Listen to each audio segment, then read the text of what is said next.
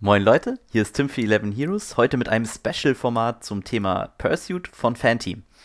Und zwar geht es im Fanteam Pursuit Format darum, dass es äh, sich um einen kurzen Spieltag handelt. Das heißt, es sind meistens nur drei bis vier Begegnungen und dementsprechend stellt man kein komplettes Team auf äh, aus elf Leuten, sondern eben aus weniger, meistens sechs bis sieben, je nachdem, ob es drei oder vier Begegnungen sind. Und das hat einige besondere Bedingungen. Und die wollen wir uns eigentlich im nächsten Video mal angucken. Und zwar, was bedeutet das eigentlich in Zahlen überhaupt?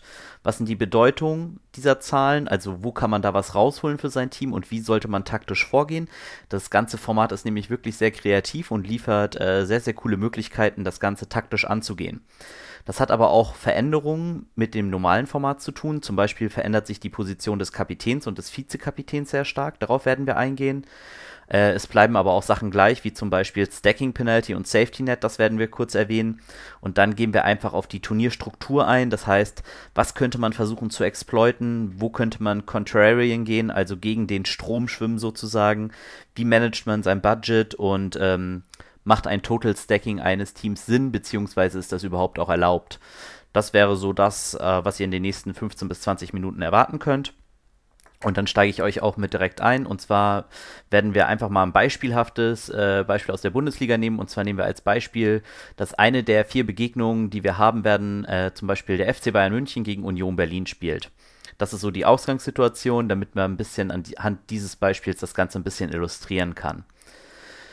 Im Pursuit-Format ist es so, dass ihr praktisch ein gewisses Budget vorgegeben bekommt, das kennt ihr. Allerdings ist dieses Budget so hoch, dass ihr eigentlich jeden Spieler aufstellen könnt, den ihr möchtet. Das bedeutet die eigentliche Budgetrestriktion, dass man eben nicht zum Beispiel nur Bayern-Spieler in diesem Fall aufstellen könnte, wie es in einem Elver Format wäre, das gilt hier nicht. Ihr könntet praktisch tatsächlich euch komplett auf Bayern verlassen und hoffen, dass sie 11-0 gewinnen und hättet sehr, sehr gute Chancen. Äh, auf der anderen Seite bietet das auch sehr, sehr viele Möglichkeiten. Jetzt könnte man ja sagen, oh, das ist ja einfach, äh, unendlich Budget, super, her mit den Spielern es gibt für jede Million, die ihr nicht ausgeben werdet, 0,5 Punkte. Um 0,5 Punkte kurz ins Verhältnis zu setzen, äh, ein Mittelfeldspieler kriegt für ein zu Null Spiel einen Punkt und ein Abwehrspieler kriegt, der zu Null gespielt hat, zumindest wenn es der erste war, vier Punkte und ein Stürmer, der ein Tor schießt, auch vier Punkte.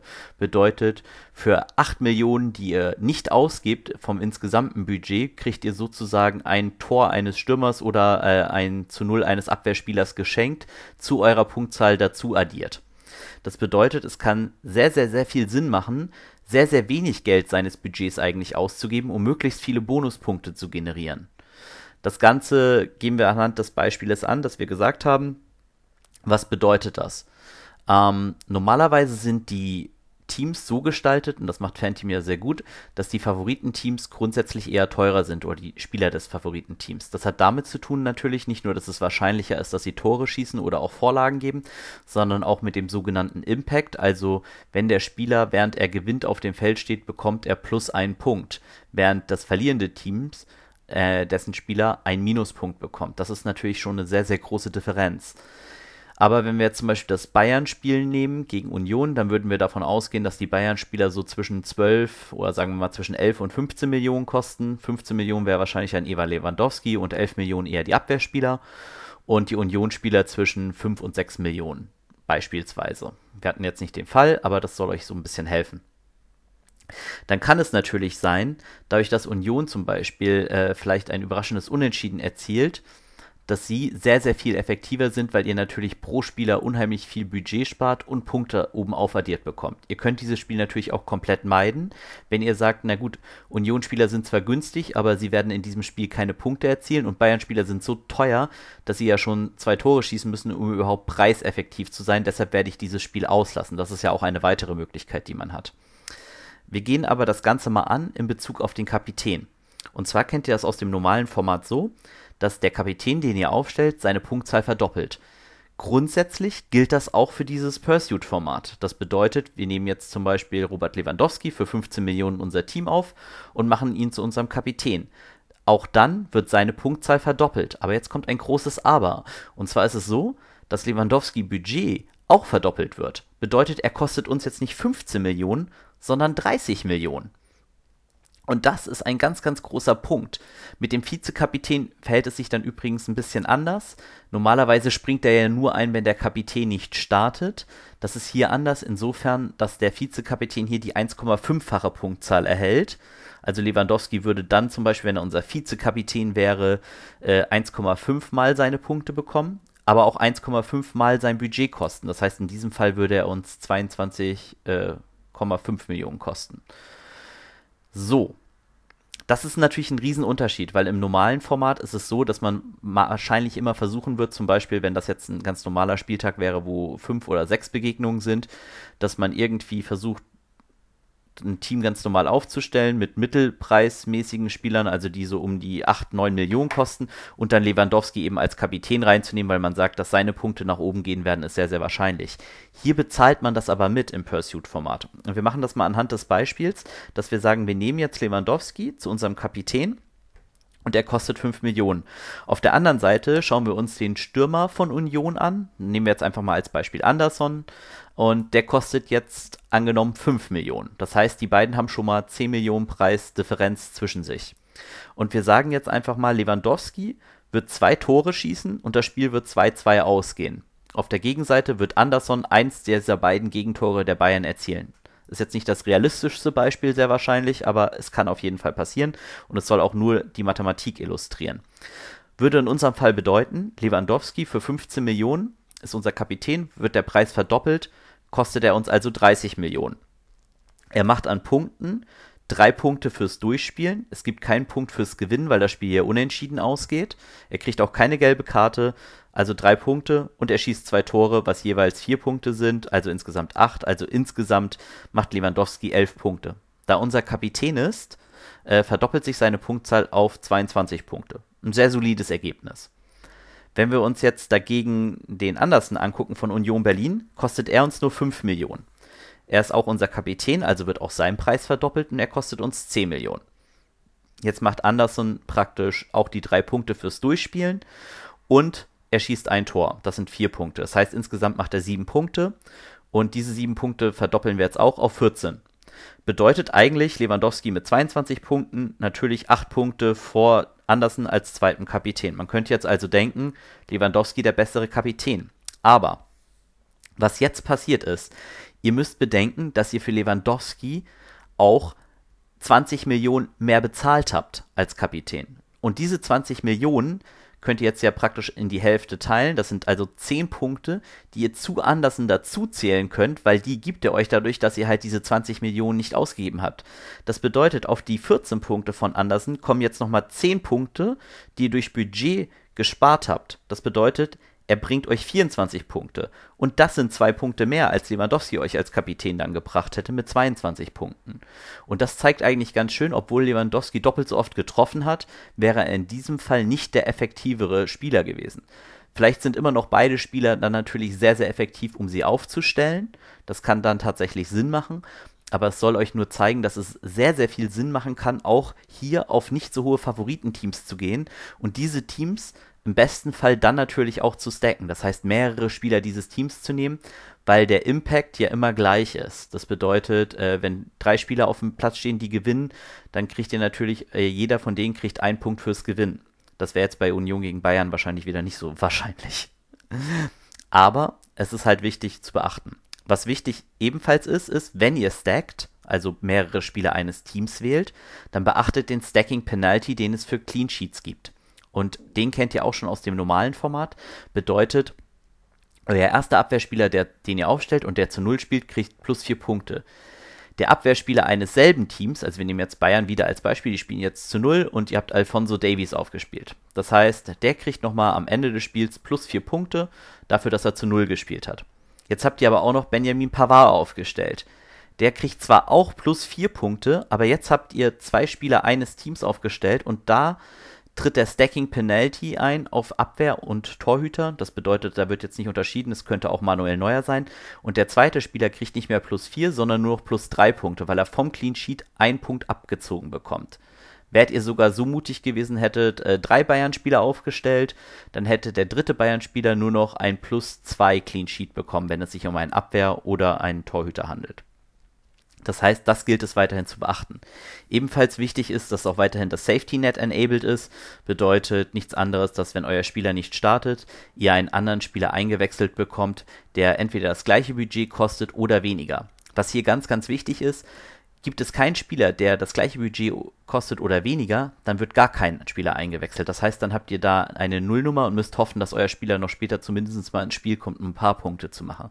Daher kann es aber auch wichtig sein, vielleicht nicht mit dem günstigsten zu gehen, wo man nicht sicher ist, ob er überhaupt spielt. Das heißt, auch das nimmt nachher eine sehr, sehr hohe taktische Rolle ein. Auch wenn man dann zum Beispiel nochmal weiterspinnt und sagt, man weiß jetzt, dass kein Spieler dieses Risiko eingeht, kann es natürlich sehr von Vorteil sein, dieses Risiko einzugehen, im Wissen dann eben, wenn es nicht so kommt mit der Aufstellung, dass man dann halt tot ist. Allerdings kann das auch äh, taktisch sehr, sehr äh, lukrativ sein, dieses Risiko einzugehen. Und da sind wir eigentlich schon beim nächsten Punkt, nämlich bei Exploits oder bei Contrarian Plays. Contrarian Play bedeutet, ihr antizipiert etwas, was das Feld tut und tut das Gegenteil. Zum Beispiel beim Spiel gegen Bayern, gegen Union wäre es jetzt ja nun so, dass jeder damit rechnet, dass ganz, ganz viele Spieler auf Bayern München gehen. Was ja grundsätzlich auch richtig ist, da sie eine viel, viel höhere Chance haben zu gewinnen im Normalfall.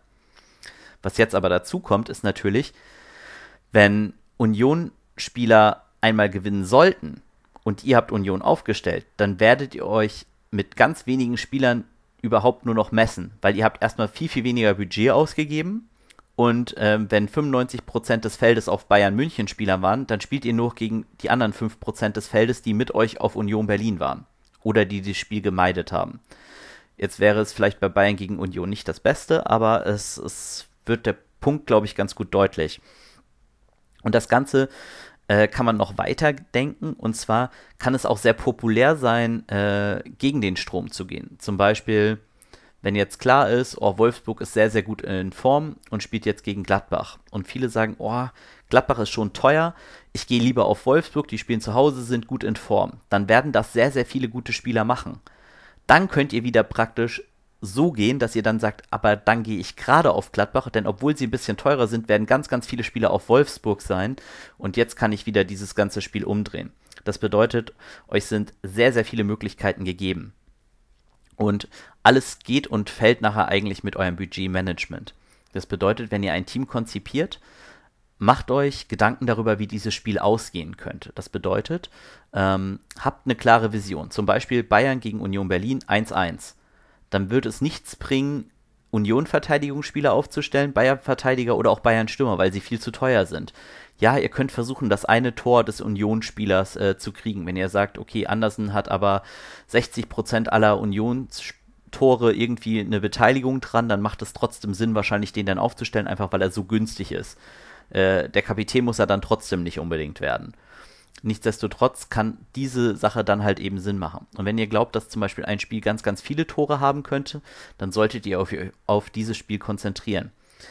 Hier gibt es äh, eine besondere Regel. Ähm, ich bitte das zu ignorieren, wenn es das dann nicht mehr gibt. Also Fanteam hat das schon einmal umgestellt und zwar gibt es jetzt die Möglichkeit äh, eines Komplett-Stackings. Das heißt, ihr könnt sieben Spieler äh, eines Teams aufstellen, was natürlich im Normalformat nicht möglich ist. Da könnt ihr maximal drei Spieler eines Teams wählen.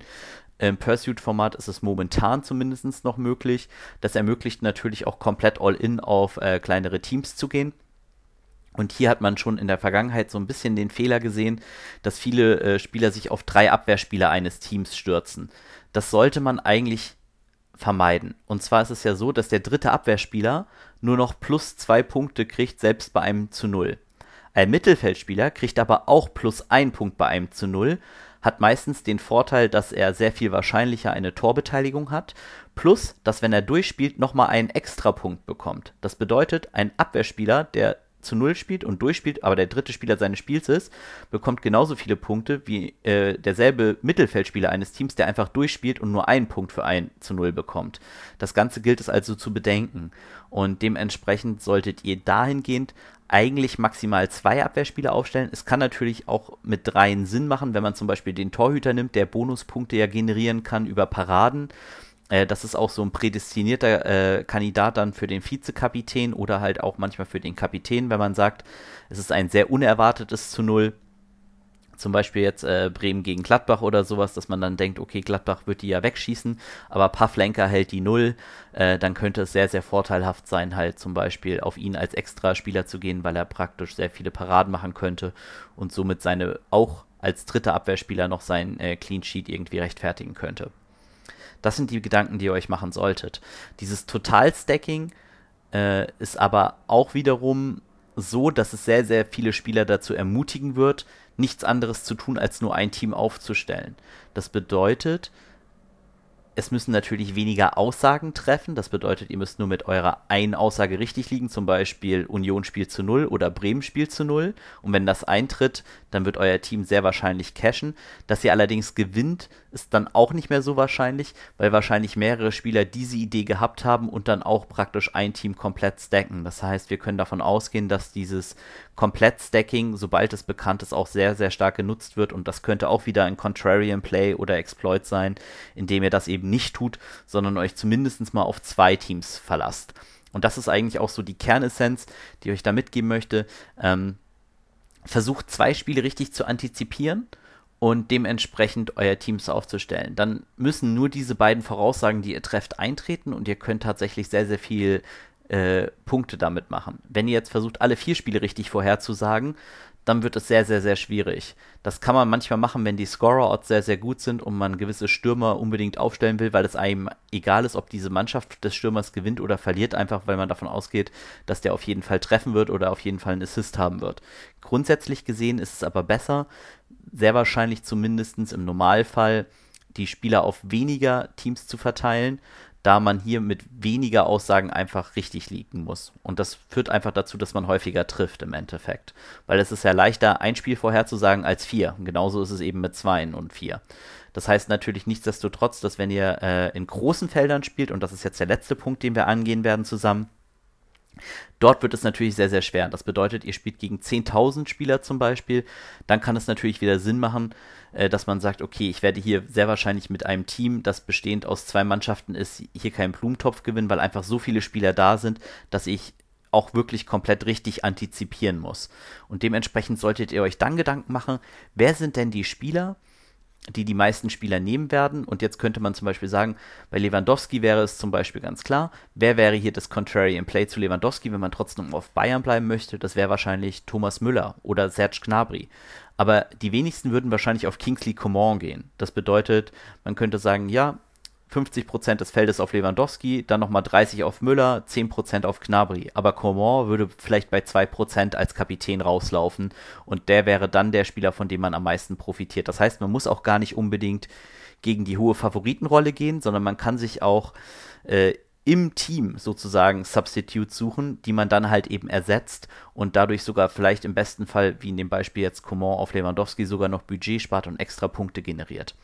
Und wenn ihr das anwendet, dann solltet ihr auf jeden Fall über langere Zeit das Spielformat sehr erfolgreich meistern und ich wünsche euch dabei sehr viel Erfolg. Würde mich auch freuen, äh, in den Kommentaren hier Wünsche von euch zu lesen. Also wenn es zu anderen Formaten auch gerne Strategie geben soll oder tiefere Strategie, auch zum Beispiel zum Pursuit-Format, können wir das gerne liefern. Sagt uns da gerne im Discord Bescheid, besucht uns da oder auf unseren Social-Media-Kanälen.